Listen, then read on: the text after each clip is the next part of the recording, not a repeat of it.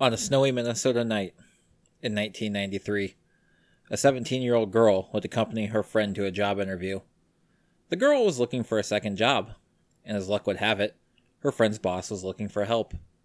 The cold, snowy night would soon turn even colder, though, as the young girl would never return home, nor would she ever be seen again. This is Midwest Mystery Files, Episode 8 The Disappearance of Hang Lee. Hello, everyone, and welcome to Midwest Mystery Files. I'm your host, Jeremiah, with just a few quick things before we start. Midwest Mystery Files is a bi weekly true crime podcast focused on unsolved missing and murdered cases within the Midwestern region of the United States. I can be found on Spotify, Apple Podcasts, iHeartRadio, Stitcher, Amazon Music, Audible, Google Podcasts, and all other major podcast platforms. Now, without further delay, on to today's episode. Hang Lee, who was one of 13 children, was born October 9, 1975, to Laotian refugees.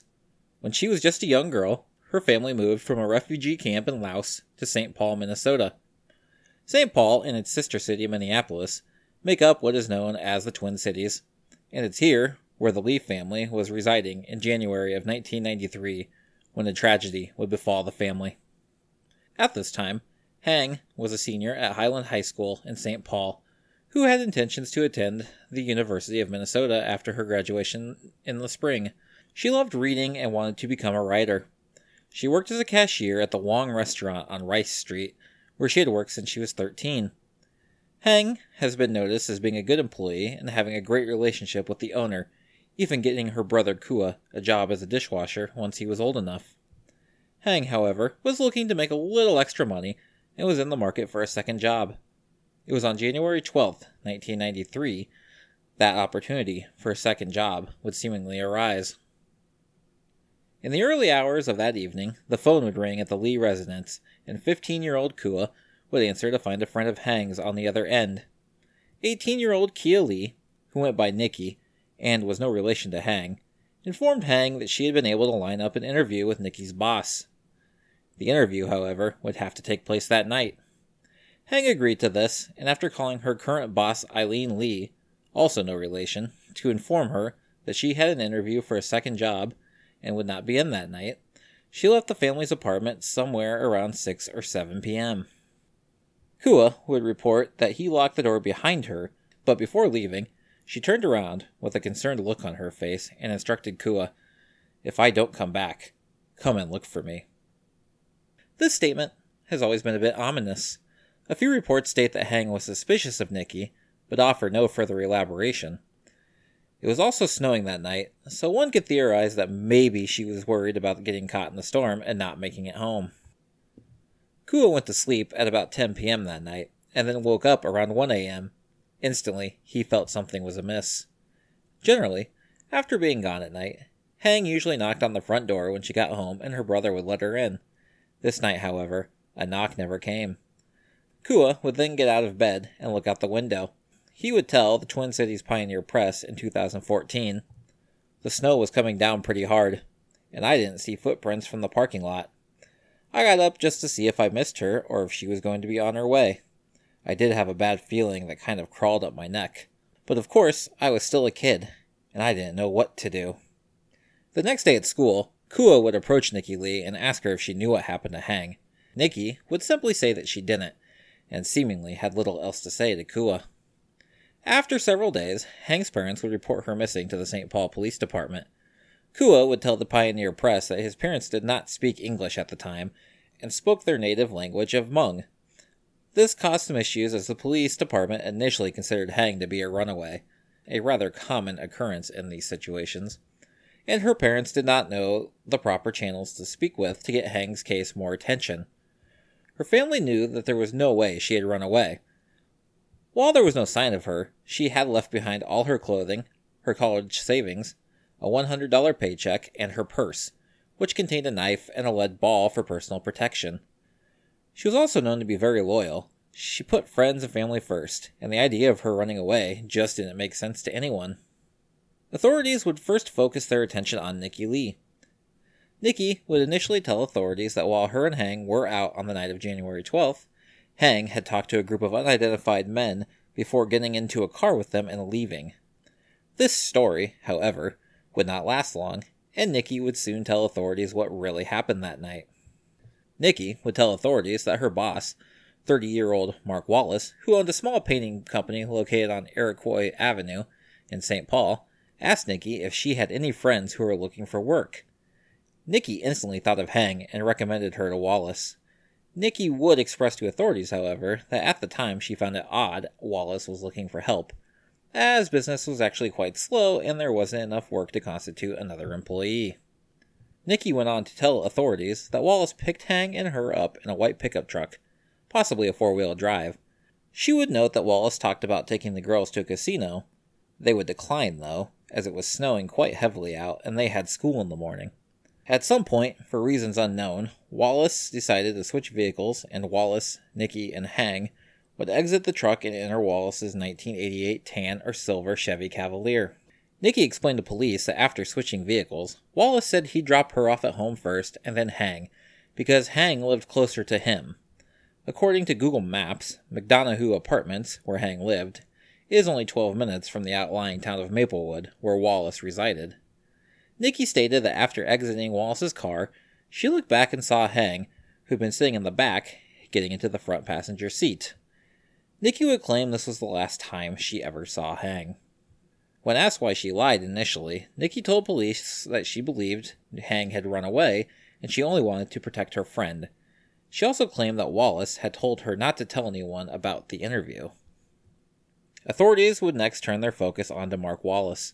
When asked about what happened after Nikki exited his vehicle, Wallace claimed that he had dropped Hang off at the intersection of Rice Street and Wheelock Parkway, near the restaurant where Hang worked. This, unfortunately, is all police have ever been able to get out of him, as it would not be long after that Wallace would lawyer up and he has refused to talk any more to the police about the case.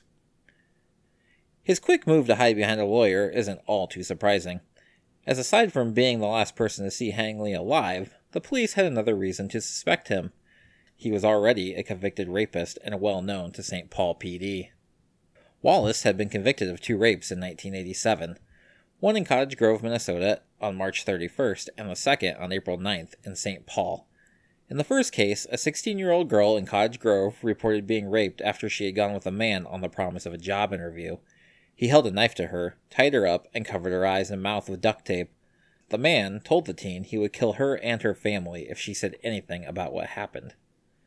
In the second case, a 23 year old woman reported she was waiting for a bus when a man at the bus stop told her he could give them a ride. The woman opted to walk away, but the man threw her to the ground, put a sock in her mouth, and taped her mouth and eyes. The man then tied her up and raped her while using a knife to jab her in the back. A little over a month later, on May 19, 1987, a 22 year old woman told St. Paul police that an unknown man had called her and offered her a job in the radio industry. The woman stated she had set up a meeting with him, but was suspicious because she knew personal records of hers had been taken in a theft from a teacher's vehicle. Police decided to send an undercover female to the meeting in the woman's place. The man who met her, later identified as Mark Wallace, got into her car and had her drive around. Police arrested Wallace and found that he was carrying a bag that contained a knife and a roll of black tape. Wallace would tell police he had broken into a car, taken records, and made phone calls to a woman whose information he found in the records with the intention of raping her. He would go on to admit to the rapes that occurred in March and April as well. Wallace was convicted of criminal sexual misconduct in the St. Paul and Cottage Grove cases and was sent to prison in August of 1988 and since the justice system hasn't really changed much in the last 30 years, he got out on supervised release in June of 1991. His sentence expired January 10th, 1993, two days before Hang Lee went missing. After Wallace lawyered up, the case unfortunately goes cold almost immediately. In the years after Hang's disappearance, Nikki Lee would also lawyer up and refuse to talk to the authorities. It wouldn't be until 2009 that another potential lead would come forward. In 2009, the Maplewood home where Mark Wallace grew up and occasionally lived had gone into foreclosure. Authorities got permission to conduct a cadaver dog search of the property, where three dogs did show interest in an area on the back wall of the garage. The garage had been completed in 2004, just 11 years after Hang disappeared. A ground probe was then used to allow any odors to rise up through the ground, and each dog gave alerts that indicated a presence of either human bone, human blood, or human flesh in the area. Holes were then drilled in the concrete floor of the garage, but upon returning with the dogs for a third time, they were unable to pick up any scent to bring forth any evidence. In 2016, Mark Wallace would once again prove to be an unapologetic scumbag. In August of that year, deputies in Anoka County, Minnesota would attempt to pull over Wallace, who then managed to evade police long enough to get away. Police would later track Wallace to a hotel in Woodbury, Minnesota, where they would break the door in to discover Wallace with a malnourished and bruised 20 year old woman. The woman told police Wallace was the father of a high school friend, and she stayed with him when she didn't have a permanent home. But Wallace had become verbally and physically abusive. The woman told police that at some point while she was with Wallace, she had become aware of Hang Lee's case and Wallace's connection to it. When she questioned Wallace about Hang Lee, he simply stated, She entered my business and never came out. And then he told the woman that the same thing would happen to her if she didn't stay in line. Wallace was sentenced in November 2017 to four years in prison on felony kidnapping charges in the case. Over the years, Wallace has remained a person of interest, but has never been formally charged in Hang Lee's disappearance. I'm unsure of what his current status is, as I checked both the Minnesota Department of Corrections inmate list as well as the Minnesota Sex Offender Registry, and I was unable to find him on either. In April of 2017, after 24 years of holding out hope that Hang would come home, her family took steps to fully acknowledge her passing when they would hold a spiritual release ceremony, a Hmong custom that allows for a deceased individual's spirit to be released for reincarnation. Lillian Lee, Hang's niece, would state in a Facebook post As much as it breaks our hearts that we can't find the closure and answers we seek, we as a family have decided to finally release her spirit on April 7th through the 8th, 2017. The spiritual release acknowledges that Hang may no longer be alive in this world, but she will live in our hearts forever. We, as her family, would like to honor her by releasing her spirit to the other world. Four more years have passed since then, but the family still holds out hope that Hang's case may someday be solved. Her case currently sits as one of the oldest missing person cases in the St. Paul area, but police have never given up on her.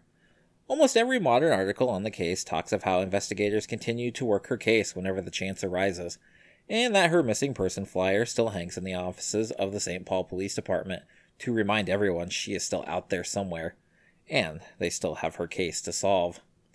As of 2017, there were nine binders of files on Hang's case. It's been 28 years since the cold, snowy night that Hang Lee disappeared without a trace, and with few clues to go on, plus the last two people to see her absolutely refusing to talk to police or the media. The case, unfortunately, has made very little leeway in that time.